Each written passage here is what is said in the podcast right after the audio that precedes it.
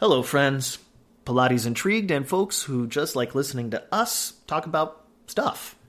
Welcome to the Thinking Pilates podcast, where we're having rich conversations about the Pilates mindset, how people move and are moved, the way we think about one another and play together, how we form relationships, and a whole lot of other humany things we're interested in. I'm James Crater, a constantly curious mind, self proclaimed word nerd, and consummate student of toddler and animal movement. Joining me is my good friend slash co host Chantel Lopez, who you'll be hearing from soon.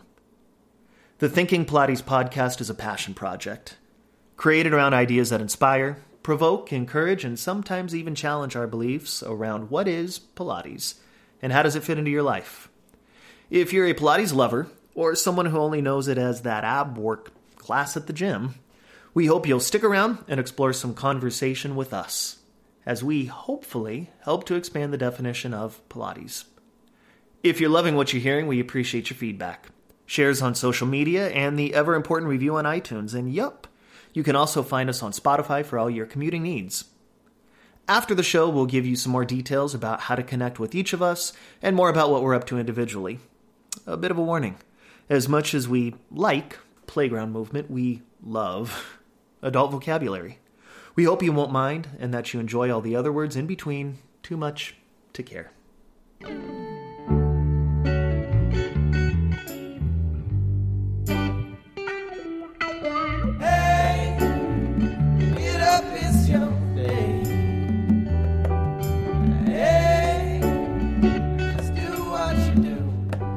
Well, hello everybody. This is Chantel, and I am with my dear friend James. How's it going? Hey, Chantel, I'm good. Getting over a little bit of a sinusy thing. It's been really windy here in Sacramento, so if I if I sound weird, that's why. Mm-hmm. Okay, well, we'll take that into consideration. you know, when you listen to podcasts, you're like, "Why does he sound so weird today?" Yeah. It's that's that's the reason. You were up late drinking. Don't lie. Well, that too. That too. Whiskey, whiskey, and allergies. Yeah, it's a, bad combo. Uh, okay, well, maybe we'll just edit all of that out. We are really, really excited to have Frank Forencich on the podcast. Frank, how are you? I'm doing great and happy to be here. Yeah, Frank is the author and um, I would say the creator of Exuberant Animal. He has several books of the same name. Um, he's an author, a speaker, a movement educator, and um, so much more. And so, James and I are really thrilled, Frank, to have you. And just I have to say, as I was going through and, and, doing some more research and listening to you and reading some more of your writings, I just I'm I'm really really excited for you to share your work with our community. I think the Pilates and movement community, from this perspective, is so ready, so ready mm-hmm. to hear um, this information, and, and and it's a tone that uh, we are embracing, I think, already.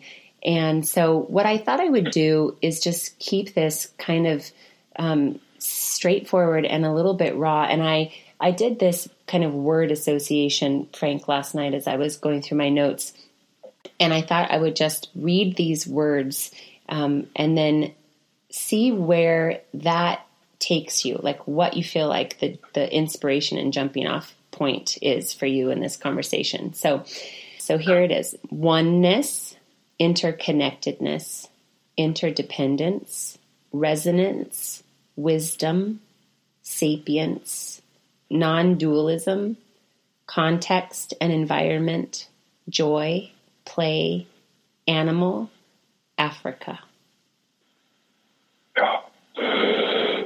Well, you've said all that needs to be said right there. that's, a description of my work and my life and what I'm really, what I really care about. So, yeah, I, I think you've nailed it. Well, tell us, give our audience a little bit of a sense of where you started and and um, what what's the motivating factor for the work that you're doing. Yeah, well, you know, it's funny because uh, I've been reading up on Joseph Pilates, and it sounds like there, there's certain um, similarity there because I was a pretty sick little kid, as I believe he might have been, mm-hmm. and um, and it was only when I got involved in swimming and water polo and, and doing the you know vigorous movement that my body began to change, and I I went from being a sick little kid to being just as strong and fit as anybody else in my in my cohort, you know, mm-hmm. and uh, that had a profound effect on me. And I went on to study other movement arts. I got involved in martial arts, rock climbing, and that sort of thing, and um, became really passionate about it because it, it transformed my life so completely.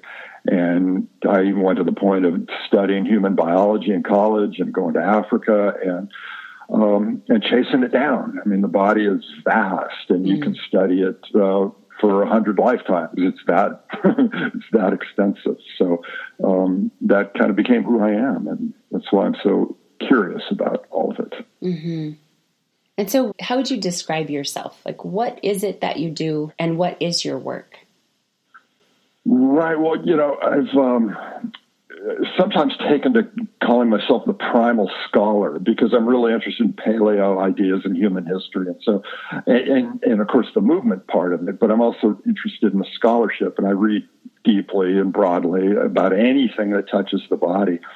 So I, have got kind of a hybrid approach where I, I do workshops and I, I train people and I move a lot and I'm really interested in that the athletic side of things. But I'll during the wintertime, I'll hunker down with a stack of books and work my way through and um, really interested in, for example, evolution and neurobiology and the history of my body. So, so I love doing the background work as well and and putting it together in kind of a new synthesis, you might say. Mm-hmm. And I was watching something, um, a presentation you gave.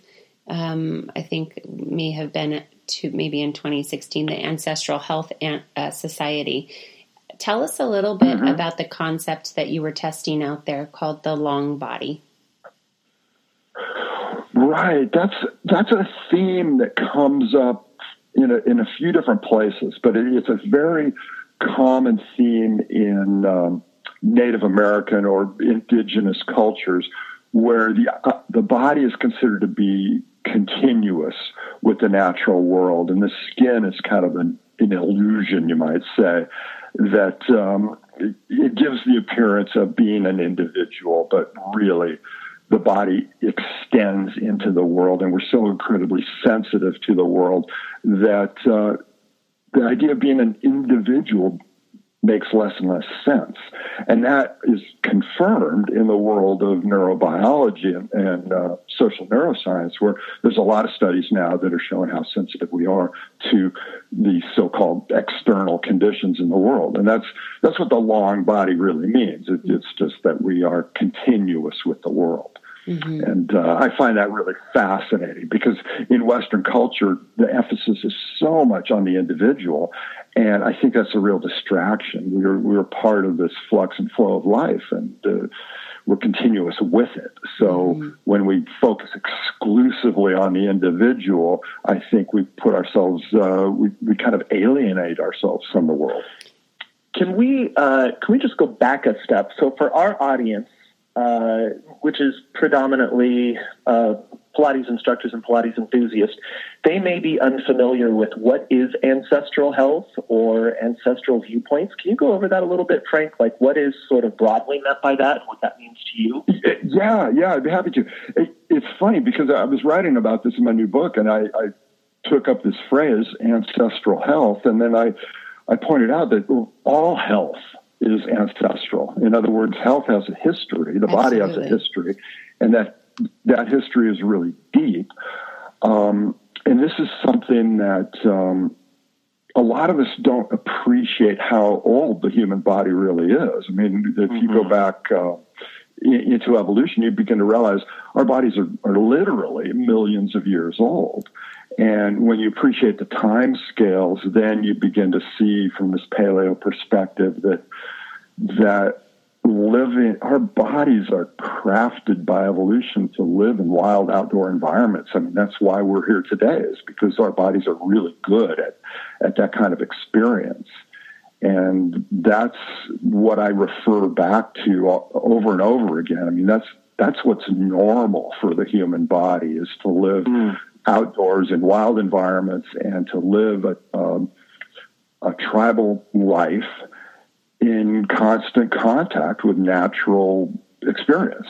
So that's mm-hmm. that's who we are, and, and that brings up this whole concept of mismatch, which is basically our collision with the modern world, and that has happened basically in the blink of an eye. Because yeah.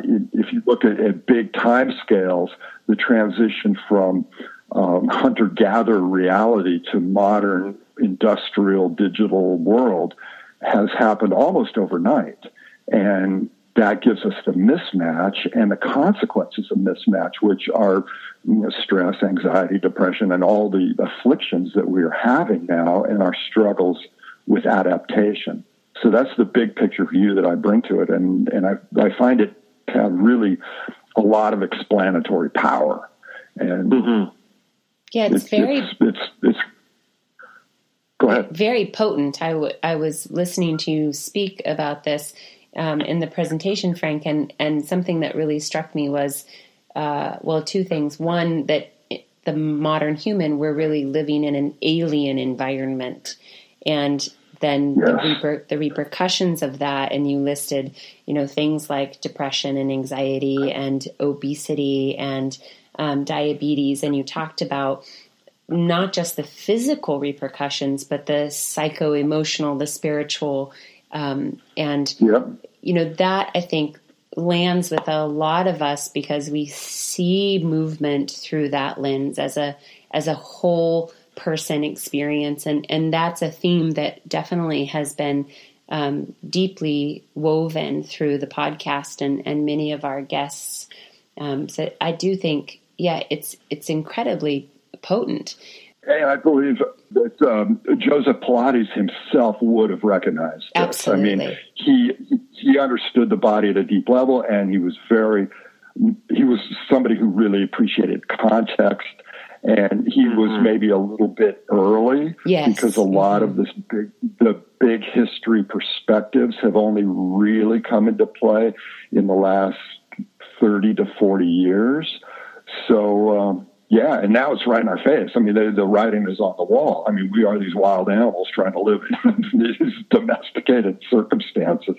It's an incredible challenge. Yeah, he wrote he wrote about that too, and he did a lot of his work outside, and he was a, a huge advocate mm-hmm. for interacting in the environment. There was you were talking about you know, the individual versus the tribe and, you know, this idea that we're not separate. And I wonder if you could speak a little bit more to that in terms of environment and context, not just being nature, but also the interdependence of people upon other people. Right, and that's that's the domain of social neuroscience and what they call interpersonal neurobiology and how the, the massive effects of other people on our not just our mood and our emotion and our thoughts, our cognition, but even our health. And this is something that the modern medical profession just hasn't come to grips yet, with yet. We've got um, this one fellow, uh, Michael Marmot, who's done this work on what he calls the status syndrome. And there's one consistent finding is that health follows a social gradient.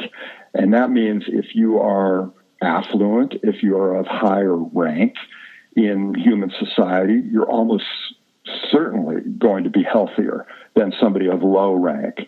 And superficially people explain this. They say, well, you know, if you're of high rank, you have more money and you can go to the gym, you can buy better food, you can go to the doctor. And that's, that only explains some of that effect. It's, there's something fundamental about being of higher rank or of lower rank that affects the way our bodies functions. And, and that, that ties into stress. Because if you're of higher rank, you have more power, you have more control, you have more options, and your body just simply functions better. So that's a really hard science view of how interconnected we are with one another. Yeah, James and I have been exploring and talking a fair bit about the polyvagal theory and the health of the vagus nerve and how that plays a part in our interaction and responsiveness to one another, not just on a mental, emotional, you know, psychological level, but on a very physical and even biological level. So I, I wonder, uh, James, you had a question, something we were talking about earlier, specifically with, I think, that tied that into movement or movement facilitating that progress. Yeah, well, you know, it's just how, if we're talking about, uh, you know, higher rank having less stress, lower rank having more uh, more stress. How do we begin to uh, approach that from like a movement perspective? Like, is there as as you know, again, most of us being movement uh, professionals or at least movement interested, how how do we begin to affect that stress level or or that ranking stress level through movement? Is there something uh, that has been proven to help, or is is it just sort of where we're at, Frank, or what's what's coming from that case study? Right. Well, I have a, a pretty solid idea about how to do that because I, when I look at, um, say, for example, the way physical education is conducted in the in the modern world and how much competition there is in mm-hmm. games and sports, and I think that that just feeds into this um, this sense of hierarchy that that people already experience, and that there's plenty of competition in the modern world as it is. So why add to that that stress load with more competition and more hierarchy? Instead, I substitute a lot of team building games, and you can do yeah. you can do incredible body work with these team building games and get people moving in in extremely health promoting ways that are not stressful and that don't bring in that hierarchy. So uh, I use a lot of medicine ball games that um, that are super fun, but they also um, build that sense of community and team. So it, it's very, it's very possible to do. Yeah, that's something that we, uh, Chantel and I have been exploring. We we created a class called Movement Lab, and in Movement Lab, it's based on a lot of you know functional skill building things, some Pilates, some somatics, some polyvagal theory, but a big portion of it is interaction with other humans mm-hmm. in a playful yeah. way. And yeah. what you know the the boundaries that that breaks and sort of the shift in people and what they believe they could do versus what they learn they can do is exponential. And so I'm in agreement with you that uh, just inviting humans to play together changes everything. Right. And the other thing is just introducing touch to yeah. that environment is huge because we we tend to forget, but a lot of people in modern culture come from touch deprived families, mm-hmm. uh, low touch environments, mm-hmm. and it's it's entirely possible to grow up and go through an entire educational curriculum and never learn how to touch another human body. Exactly. And that is that's this huge gaping hole in our curriculum and I think that that absence there has a lot to do with our dysfunctional relations that we have, especially between men and women. So yeah, we can. That's where we can play a role. Is say, look, there are ways, there are healthy ways to teach to touch another human body. Mm-hmm. And yeah, that's that's extremely powerful stuff. I'd like to add to that too. Uh, part of part of my career path is also I'm a myofascial release therapist, and not only the act of touching someone, but to learn how to accept being touched is yeah. huge. Because yeah. a yeah. lot of my clients don't even know how to make themselves accessible to touch because they're never taught. Yeah. Yeah, and this is this. I was fortunate because I, I studied martial arts, and I got to learn that there is, you know, appropriate touch there. And then I also went to massage school and same theme right there. So after those experiences, it's like, yeah, yeah, I know how to do this, but a lot of people don't. yeah. Yeah. I think it feeds into what we were talking about earlier, right? Whether it's a, a, a chicken or egg kind of situation, but the isolation of the self, right? Of, of the individual from the tribe right? That we have these, right. we've, we've created these boundaries. We've first created physical boundaries, and now we're creating, you know, social boundaries, intellectual boundaries, like reasons to separate and isolate ourselves from one another. And I, you know, it's just to me an another way to see how it's not working. you know, how it's really not fostering wholeness in the person and in the family and in the community and in our you know larger um, our larger global community so it, it's fascinating right. to me when you can just you know you can unravel it and unravel it and then you see in the moment two people standing face to face either willing to put their palms together you know and to really look at each other or who are terrified of of seeing and being seen. Yes, I start out my um, my classes a lot of times with a game that I call animal magnetism, and you just designate you, know, you put you put people in in pairs, and one person is the coach and the other person person is the athlete, and the coach, and then they they touch at fingertip level or wrist or forearm, it doesn't really matter, or shoulder, it doesn't matter. But the coach moves his or her body around the room, and the athlete just has to stay connected. So animal magnetism, mm-hmm. and you just maintain that contact, and you, you learn to maintain that contact through feel, through touch, and it's a fun game and people say oh okay it's safe it's safe for me to be in physical contact with another human body mm-hmm. that's a big lesson mm-hmm. Mm-hmm. we do this thing in movement lab and I, i've started to do it in all of my classes which is um, james and i both are uh, certainly not the only ones but we advocate uh, walking, like in between vigorous movements of movement exploration. We'll we'll have people walk around the room, and something I became really aware of immediately. Um, one is that everybody just follow, like everybody goes in one direction, right? Nobody's kind of willing to to be exploratory in the in the space, but also nobody makes eye contact. You know, and I now it's yeah. just like a big joke. It's like you know, look at the people in the room. They're part of the experience. They're here in your practice with you.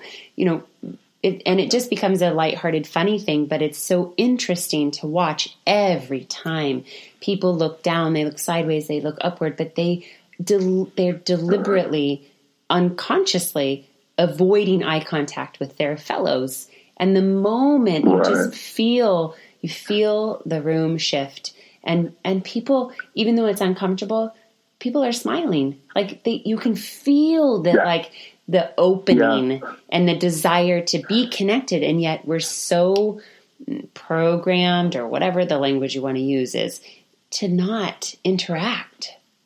It, it's fascinating. yeah, yeah. Yeah and that begins really early on. I mean we uh, we set up school as a competitive environment uh, almost starting in preschool now, and you are pitted against your fellow students, and the goal is to win, you know, some scarce educational resource or job at the end of that thing, and that's really abnormal. Mm-hmm. I mean, that, that's yeah. not a tribal experience that we would have had for most of our time on this earth. So it's very odd. Well, and, and, and, you know, listening to those two conversations, my mom is a teacher, and just even thinking back to uh, the vocabulary used in school, it's, you know, sit at your desk, keep your eyes on your paper, do mm-hmm. your work, worry about yourself. And right. it's like, well, shit, no wonder we're like this. You know, starting from a very young age, it's like concentrate on yourself so that you can be better than they are over there who can right. achieve this You know, and Right. I guess there's a you know that's it's it's how we keep the modern world you know going forward, but it's in total neglect of of tribalism of humanity, I guess. Uh, well, that just it helps to remember the paleo and to use your imagination to go back. Okay, if you were uh, living in somewhere in Africa a hundred thousand years ago, the survival demands are so immediate. You, it's hard to find food. It's hard to find water. All of these things are difficult, and they're they're difficult throughout the day. And what keeps you alive? Well, the, the, the habitat keeps you alive, but the tribe is essential for keeping you alive. And it's it's paramount to have good relationships with with the people in your tribe because if you are excluded from the tribe or you try to exist as an individual, you that's a death sentence. I mean, you you are totally dependent on your tribe to uh, make your way in the world. So we forget that. Yeah, I, I actually forget where I where I read this piece of information, but they were saying this this source was commenting on how a lot of our uh, uh, modern day low grade stress is coming from the fact that we uh, we desire to be liked by people at a very deep psychological level because it means that you're accepted into the tribe. And if you lived in close proximity with with your tribe, you would know relatively quickly if you were liked or not. You would leave your hut, and if people talked to you, you're liked, and if not, you know you have to make amends. And the problem is now we live miles, we live countries, we live far away from people who are closely in our tribe, friends, family, coworkers, whatever the case may be, and we don't have that immediate feedback of if you're liked mm-hmm. or not. And so it plays at this very, very deep level of, of stress production. And Yep. that gets me into the conversation of there's a word that, that I've seen come up in your work. It's an African word, and I'm going to bastardize it, so please feel free to correct it. uh, y- Ubuntu. Ubuntu. And- yes. Yeah, could you talk a little bit about that, about where that came from, and sort of what what you learned from your studies in Africa in regards to sort of what we've been talking about? Right. Well, it's a really simple idea, and it, it's it, that word is African in origin, but it's common through all indigenous cultures. And that the idea is you identify your your identity is wrapped up in tribe and in people. And the phrase you often hear is, um, "I am who I am because of who we are." You know, we are people through other people. And that is classic indigenous thinking. You know, identity, you just don't think of yourself as an individual. You think of yourself as part of a, of a group. And that's very different, of course, from Western American culture. But Ubuntu is a great reminder. I first saw that in a, a museum in Johannesburg and it uh, really resonated with me. And and of course it would be that way because when your survival totally depends on your you know on being in a functional tribe, you know that every minute of the day. Um, and the other thing to remember too is that you're dependent on the oral tradition that's passed down by your ancestors. You can't, even if you're a great athlete, if you parachute into Africa in, in today's world without an oral tradition, you're not going to live very long. And that, that's, I think people in the paleo community forget this. They think it's all about being a, a great athlete. But no, you, you cannot survive without an oral tradition because the details of, of staying alive in a, in a natural environment, it takes a long time to work out those details and they have to be passed along by people. so you're totally dependent on that. And that's why your identity is wrapped up in in tribe, and that that's the word Ubuntu. It's awesome. I love it. So, Frank, let's talk a little bit about your new book, New Old Way.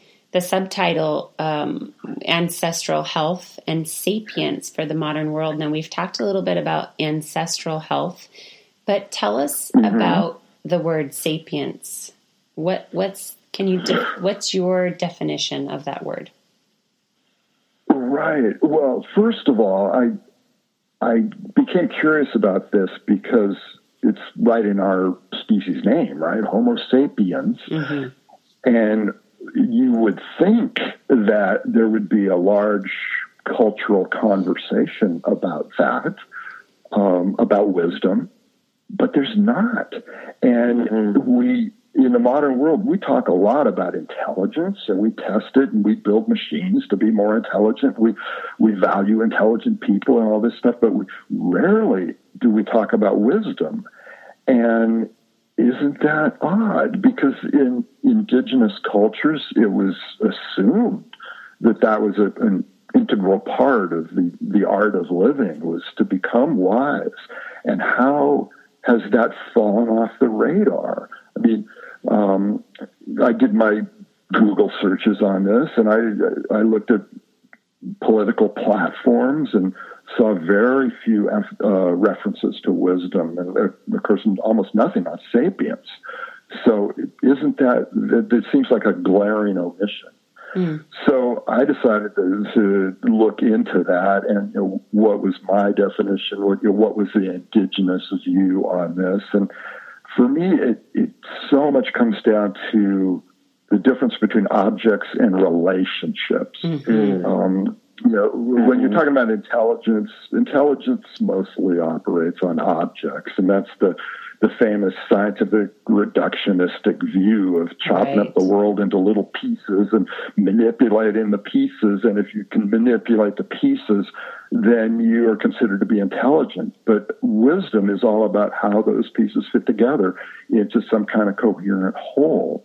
And that's what we're in danger of losing right now. I mean, the world just seems all chopped up into bits and fragments, and uh, wisdom is the story that puts it together. And that's that's what we need now more than anything else. You know, we we obviously need technical and policy solutions to you know, make the world work, but we need stories and we need wisdom. We need sapience to um, you know put us in the right relationship with the planet and with each other. Yeah. So when I hear the word yeah, it's really it's very cool because it's not something. I mean, we all, I think, intellectually uh, understand. I, I think that there's a difference between intelligence and wisdom, but we don't maybe spend very much time considering that difference. And uh, as I was listening to you, Frank, I was noticing like every time you said the word wisdom, like what the what's the feeling right of the word, and it feels mm-hmm. it feels uh, whole and it feels body connected and it feels experiential yeah, and it yeah. feels like there is it's deeply multifaceted and and also i don't think i would have chosen this language before speaking to you but ancestral like something very deep yeah, um, yeah. and yeah. you mentioned in our um, uh, some of the questions we asked you before chatting that our society is very Cartesian, right? That we put the mind, um, we separate the mind from the body, and then we elevate it as a thing that's more important. And I think this is so relevant to the loss of uh, of the word sapience or the loss of our understanding or use yeah. of this word, and and and how relevant it is. Um, the shift in language that has to happen when there is a shift in view and a shift in philosophy. And I, I'm seeing just like a lot of these little teeny nudges of shifting, both in the way we approach mm-hmm. movement, the way we approach health, and and now really beginning to see um, and hear this shift in language, which is it's really exciting. Yeah, yeah.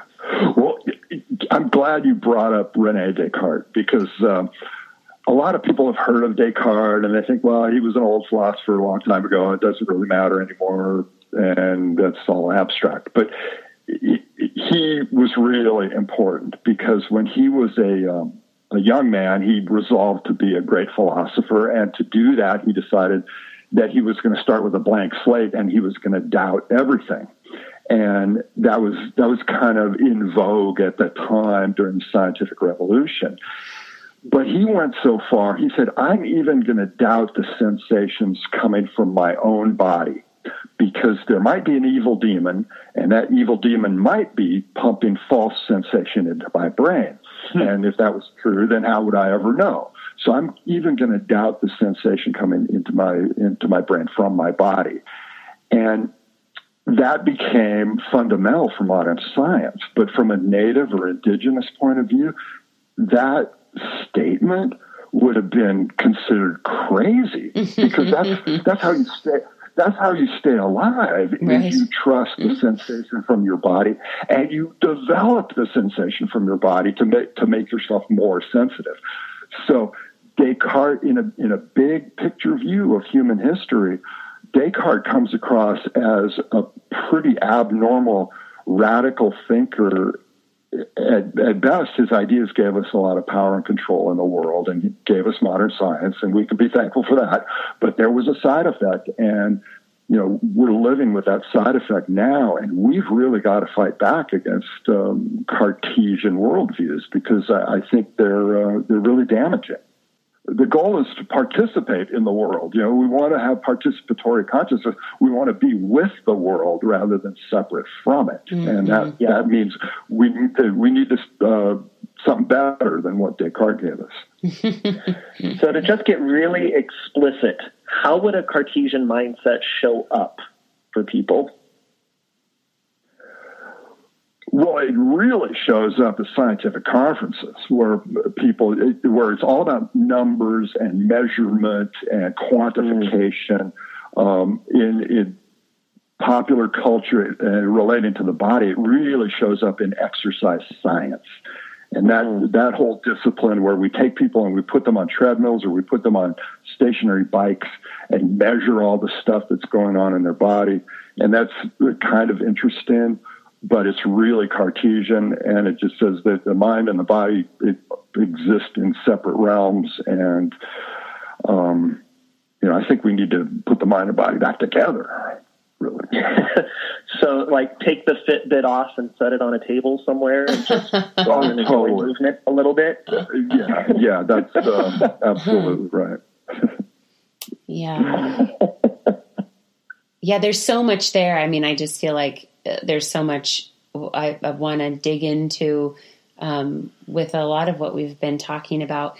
But the, I do want to bring us um, back to movement specific. And Frank, I'm curious in the work that you do movement wise in your training and your workshopping potentially with, with folks, can you give us another sense or a better sense of like what your priorities are from this perspective in terms of the movement that you are um, encouraging or um, exploring, and and why? Hmm.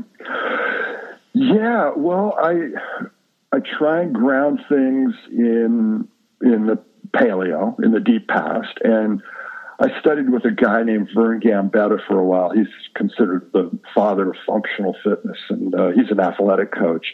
And he had this phrase that he uses with his athletes and his um, physical therapy people. He says, What you want to do is build a better biped. And for him, that was all about sports and athletics. But for me, I, I thought, wow, that really resonates. That's, that's a really good starting point. And so we do a lot of locomotion. We do a lot of different walking drills and running drills and agility drills and all that kind of thing. And it, it's not pointed at athletic performance exactly, but it's you just want to be a better human animal, and that's that's where we begin. And then when that's kind of up and running, then we move into what I call the, the rapport building. And these, these are the team building exercises like animal magnetism. Another one we do is called sidewalk dilemma. And this one's really I fun. love the names. Yeah, yeah, yeah, yeah. People gonna, looking at, you may see some of those happen in Movement Lab now, just to warn you, Frank. okay. Those are really good, good names. right. Well, for, for people who are listening in, what um, you just get um, people in pairs and they're separated by 20, 30, 50 feet. It doesn't matter. And you just have them imagine that they're on a sidewalk and they get to pass one another gracefully. So you start out by making eye contact and then off you go. And you start walking towards one another. And it's not choreographed. You don't know whether you're going to go right or left exactly, but you make the pass and you try and make it as smooth as possible. And then you do it again and again and again. And you, you build up that rapport and using your body to tell you which way to go. and mm. it's super fun because people end up laughing a lot and mm-hmm. they're, they're using eye contact a lot and they're letting their bodies take over and figure things out. So that's where I start my rapport drills. Mm-hmm. And we play all kinds of games with that. And then only later do we introduce the medicine ball and some ropes and some other things. But it's all team building, it's all cooperative exercise. Mm. So. I love that. The it it really you talked about in your presentation um, uh, about um, the resonance circuit that Dan Siegel talks about, and, and James and I and many right. of our listeners are huge Siegel fans, and and we've you know kind oh, of crafted a lot of our own work um, on on a lot of his stuff.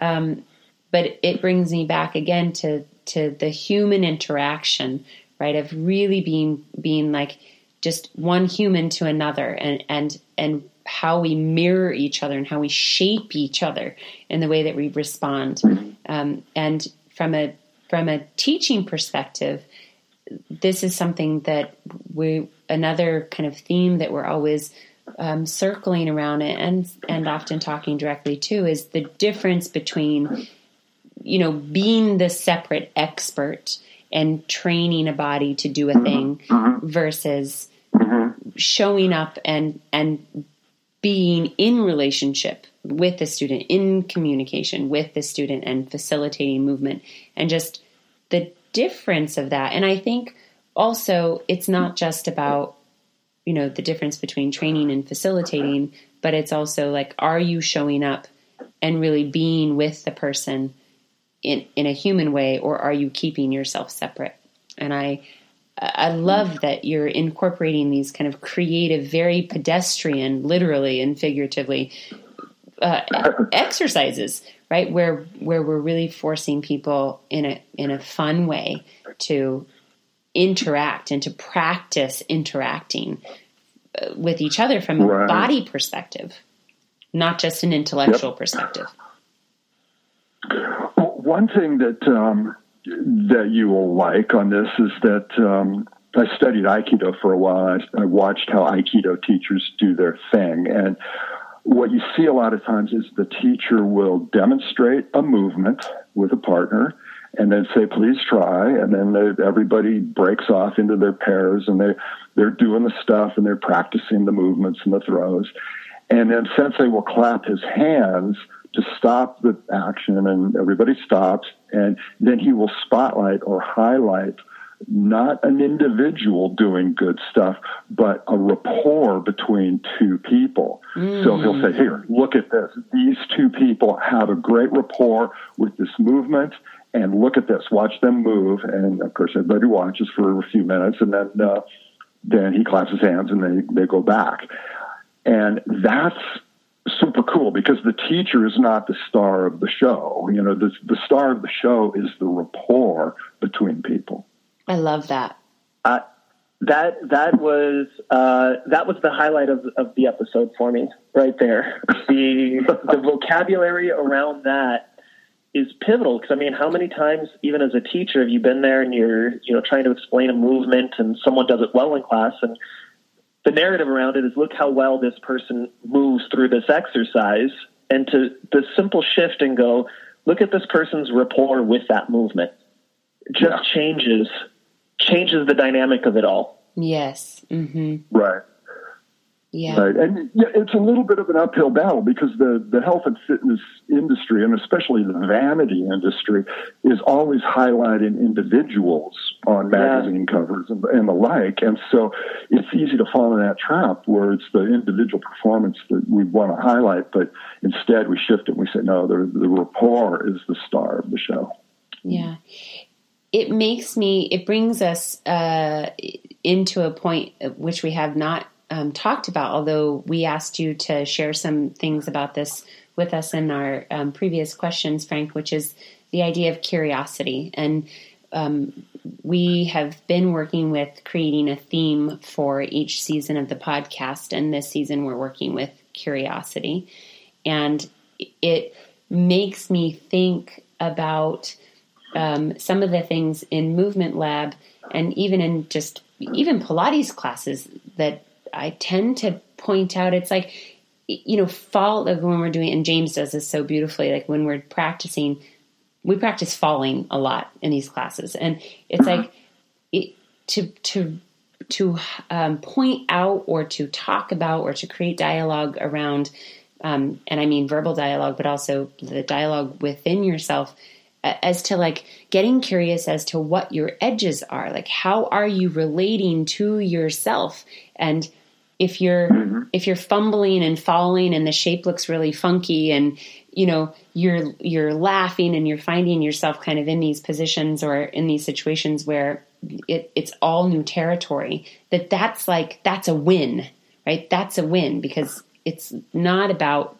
making the shape um, although obviously mm. there there can be value in that for sure but about the willingness to be curious about your body's potential. So to me, there's a whole, it feels like a lot the same, right? Not only rapport with each mm-hmm. other, as you're describing in Aikido, but rapport with yourself, like with, with your body yeah. self. Yes, it's, it's all one big exploration and that, um, we're we're in danger of losing that sense because there's so much knowledge out in the world now, and we feel feel like there's an expert way to do everything. But uh, getting back to to childhood, you know, midsummer, exploring the neighborhood, exploring the world, um, that's that's the powerful drive.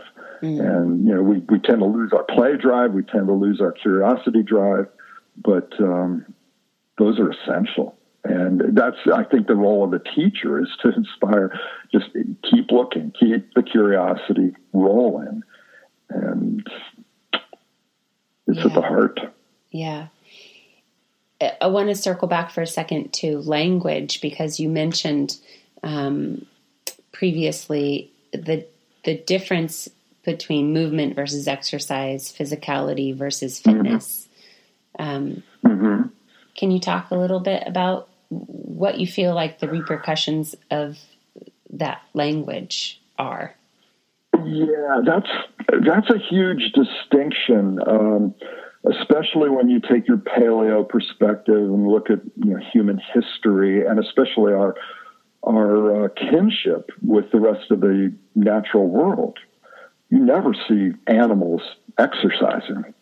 Ever. Yeah. the, the only exception to that would be maybe if you put rats in a cage with a with a um, circle wheel, you know, mm. tread wheel, that uh, they will run on that, and you might call that exercise. But never in the wild will you see animals exercise. And as a concept, exercise is really a modern thing that's mm-hmm. only got a lineage, maybe what a couple hundred years, maybe. And it's it's really kind of a product of the industrial revolution. So exercise is, is kind of abnormal and it's not even necessary for health. What's, what's essential for health is movement. And I think that that change of language is essential. Um, and, and for my part, I don't like exercise, but I love movement. Mm-hmm. So that that opens things up because now you have a different, a whole new range of options. You know, um, a lot of things are included in the world of movement that wouldn't be exercise. Um, now, the other distinction I make is, is the one between physicality and fitness. And fitness is a tough word because it, it's very confusing because in the world of biology, it has a completely different meaning than in the world of you know the modern gymnasium. Um, in the world of biology, it simply means reproductive success you know, having a mm-hmm. lot of viable offspring. And that's a completely different idea from what most people think of when they think of fitness. So for me, that's pretty confusing. And I like the word physicality because it, it's not just about muscle and you know cardio. It's also about sensation and the totality of what your body is doing in the world. So I, I love this word physicality. Well, and when I'm listening to that, it sort of in my head goes back to the idea of the long body. And if we switch the vocabulary from exercise to movement and fitness to physicality, then you start looking at your environment, your habitat, and other people as, as stuff to move with or stuff yeah. to move against, or you start yep. looking at options and you start yep. seeing a movement potential everywhere rather than movement or exercise as something to be done in this space. Right. And that to me right. changes changes everything. Yes yes, all of a sudden the whole world becomes this gymnasium. And um, for example, well, the, the leaves are falling now, and so a lot of people will be out raking their yards, and that's nice, vigorous movement. And it counts, you know. Yes, uh, right. You can't dismiss it. Yeah, it counts totally. So why not? Why not rake your yard with the same kind of grace and agility that you would hope to bring to the gym? Right, right. Yeah, I'm sure Joseph Pilates himself, you know, it would have been interesting to see how he did his blue collar labor of the day, you know, digging holes, that kind of thing. And for sure, all of that stuff is, is powerful. Mm-hmm. Yeah, it's sort of, you know, I think it, it's this, I, we tend to be really reductionistic in, yes. in this belongs over here and this belongs over there. And it just sort of shows up in all all sorts of places. And you know what it sounds like is an invitation to to expand the horizon line of what is movement to the body and yes. where you move yes. and who you move with and how you move. Mm-hmm. Um, which mm-hmm. is, uh, you know, getting back to that wisdom thing or, or a right brain way of, of thinking about things and the mm-hmm. creativity side of things versus keeping it narrow minded which right which is what we would hope is happening with movement and sort of our concept or our ideas around thinking Pilates versus necessarily just the doingness of Pilates. Mm-hmm. How can I bring these ideas uh, that I'm studying within a studio or that I'm studying with a teacher or I'm studying by myself and start to introduce them to to life outside? So I'm just curious, how do you how do you see movement practice uh, going beyond movement practice? Like, what are you? Seem like the kind of guy who's given this a little bit of thought. How do you? how does movement practice inspire lifestyle practice? That I'm. I think the carryover happens when you avoid specialization, when you try and do your classes outdoors, when you do it in different settings, and even bring in different ideas, getting out of the, the pigeonhole of being in a particular style of movement. Mm. Um, yeah, one one example of this that was really interesting was Bruce Lee because he was a guy who really fought back hard against uh, pigeonholes and he he got himself in a lot of trouble in Hong Kong because he uh, he said, look, you know, the classical styles really are dead ends because they are only styles and they don't translate into the real world. And so one of his his his whole thing of Jeet Kune Do was the style of no style, and saying Let, let's just get away from the pigeonhole and let's be completely adaptive in the world. And I, I thought he had some great ideas along those lines. So, mm-hmm. Yep. I even do stuff like, depending on the workshop setting I'm in, but I'll even do crazy stuff like I'll bring in ladders and teach people how to climb a ladder or bring mm-hmm. in five gallon buckets and show them how to, how to lift a bucket. You know, how do, how can you do this like an athlete or a dancer? How would a dancer lift a bucket? How would a dancer climb a ladder? And suddenly the lights go on for people. Yeah, I mean, it sounds like uh, applying the ideas of diversification within the movement uh, is sort of what inspires the health of a lifestyle. Yep.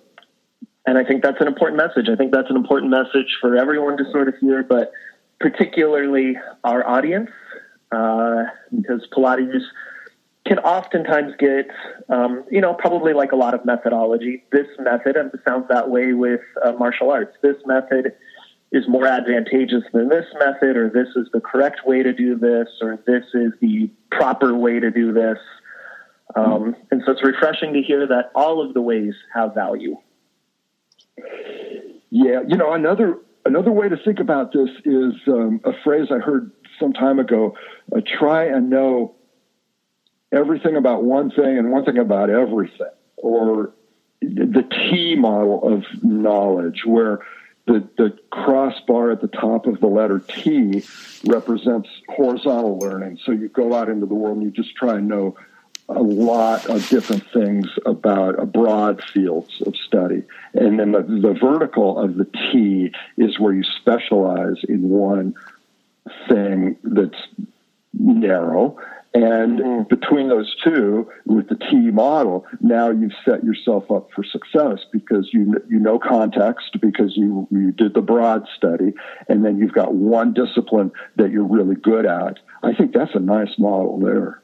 Yeah, yeah, yeah, and I think that's really relevant for for us, as James is saying. It, it's and from this viewpoint of not having to give up Pilates as the thing that you do and specialize in, but to allow there to be fluidity and influence of, mm-hmm, of mm-hmm. different modalities and different ideas and like it's so that it doesn't have to become so anchored and rigid but that there is just a right. fluidity within even the specialization right that there is an ex- right. there's a, an expression beyond the bounds even if you know, like Pilates is your jam and that's the thing that you love and you're not going to give it up. You know, it's not just about yes. like make it one of many things you do, which is awesome, obviously. I would advocate for that. But if it's not, for those listening, you know, it's also just about how do you bring that how do you bring that fluidity of attention and and teaching to to the specific thing. Yeah, yeah, and it's you know we're all part of the movement community, and I I used to get wrapped up in this this sort of you know my sensei can beat up your sensei because you know my art is superior to your art or whatever, and there, there was a lot of that. But uh, eventually, I came to the conclusion that like all the movement arts are really valuable. They're all really valuable. Yeah. So. Yeah. So, Frank, what are you curious about right now? Like, where are your studies or your practices taking you? What's where are you drawing inspiration and information from? Well, you know, like so many people right now, I'm really concerned about um, this encounter with the future and what you might call the hockey stick of uh, of change over time. And what's happening is this radical acceleration of change, and the challenge of adaptation. I mean, how are we going to adapt to this? The world's going to be really, really different in the next 10 years. And how are we going to be able to trust our bodies to do, you know, live in new ways? Because we are going to have to live in new ways. And how can we educate ourselves to do that, to trust the body, to adapt? And how can we change our curriculum to uh, reflect the, the challenge of our time? So I'm, you know, I'm all about trying to save our life support systems, and that's uh, that's the work we need to be doing right now. So you know, the, the curiosity for me right now is what what is activism all about, and and how can we be activists in the world and still be happy?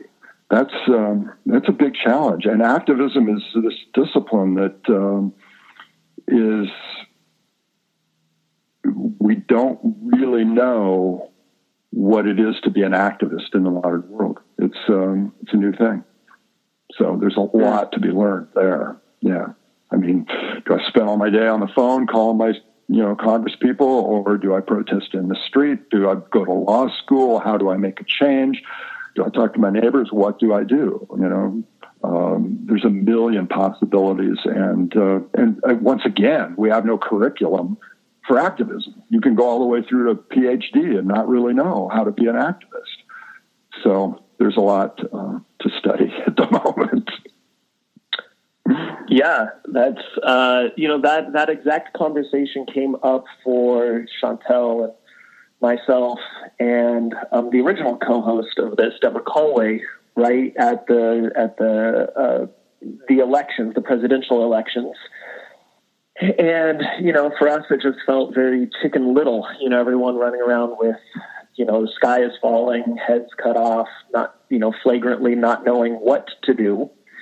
Mm-hmm. And what we sort of landed upon was, um, you know, uh, and I think sort of where the ideas of Movement Lab originated from and, and sort of our, some of our decisions within the Thinking Pilates podcast is helping people to get uh, at least a little more clarity in discerning where are they in the world and what is important to you today.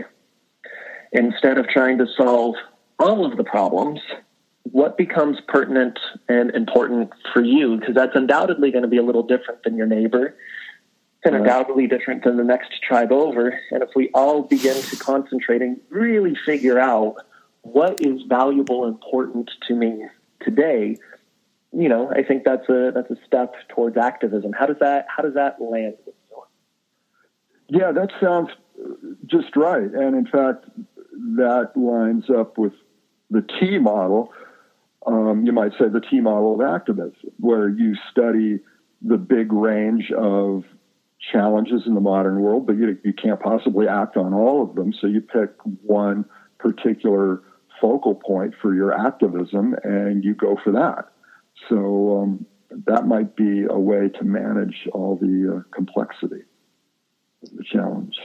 You also mentioned Frank in your. Um, we asked you a bit about about curiosity and what's on your mind, and and you mentioned the the common ground between health and activism, but you also said that for you the short answer really comes down to the power of meaning and i think this is what right. you know james and i really and deborah were percolating on which is how do you how do you land on decipher and um, you know kind of orient your action from what's meaningful to you uh, rather than feeling mm-hmm. like you have to uh, you know collapse on the floor in a puddle because everything seems, you know, scary and and not working yeah. well. Yeah, and that's um, the power of meaning, the power of purpose, the power of why. That is, um, there's a huge body of evidence now showing that that is um, beneficial to health. Every time you can focus on your on your meaning and your purpose, you're better able to withstand stress. Mm-hmm. And mm-hmm. that is something that we can do as teachers is to remind people to find some anchor, some sense of meaning. And in Japan, this is called ikigai, the reason to get up in the morning. And mm-hmm. it's, um, you know, it's, it's powerful. So, um, you know, Viktor Frankl, when uh, he wrote his book Man's Search for Meaning, he often quoted uh, Friedrich Nietzsche, and he who has a why to live can endure almost any how. Mm-hmm. So that's worth uh, focusing on. Yeah. Um, God, what a really great way to end the interview, I think. Yeah. I think it's perfect. I mean, you know, to really leave the leave you guys listening with just this this kind of sweet question, uh, hopefully that doesn't feel too overwhelming, which you can, I think, sometimes. But what's the meaning of your life? No, but but I mean, really, like, what is the what's the purpose, right, for doing the work that you do? And is there one small way potentially to to highlight or bring to light that that meaning or that purpose uh, in your very next interaction with a student? It's it's powerful. Right. Yeah. Yeah. yeah. It's uh, we need that reminder. Absolutely. Yeah. yeah. Well, well, thank you so much, Frank, for for being here with us, and what a what a pleasure it is to finally get the chance to talk with you. I've been a fan of your work for a lot of years and listened to you on a lot of podcasts, and what an honor to actually get to to talk with you. Thank you. It's it's been super super enjoyable for me. I always love talking about bodies and health and the world.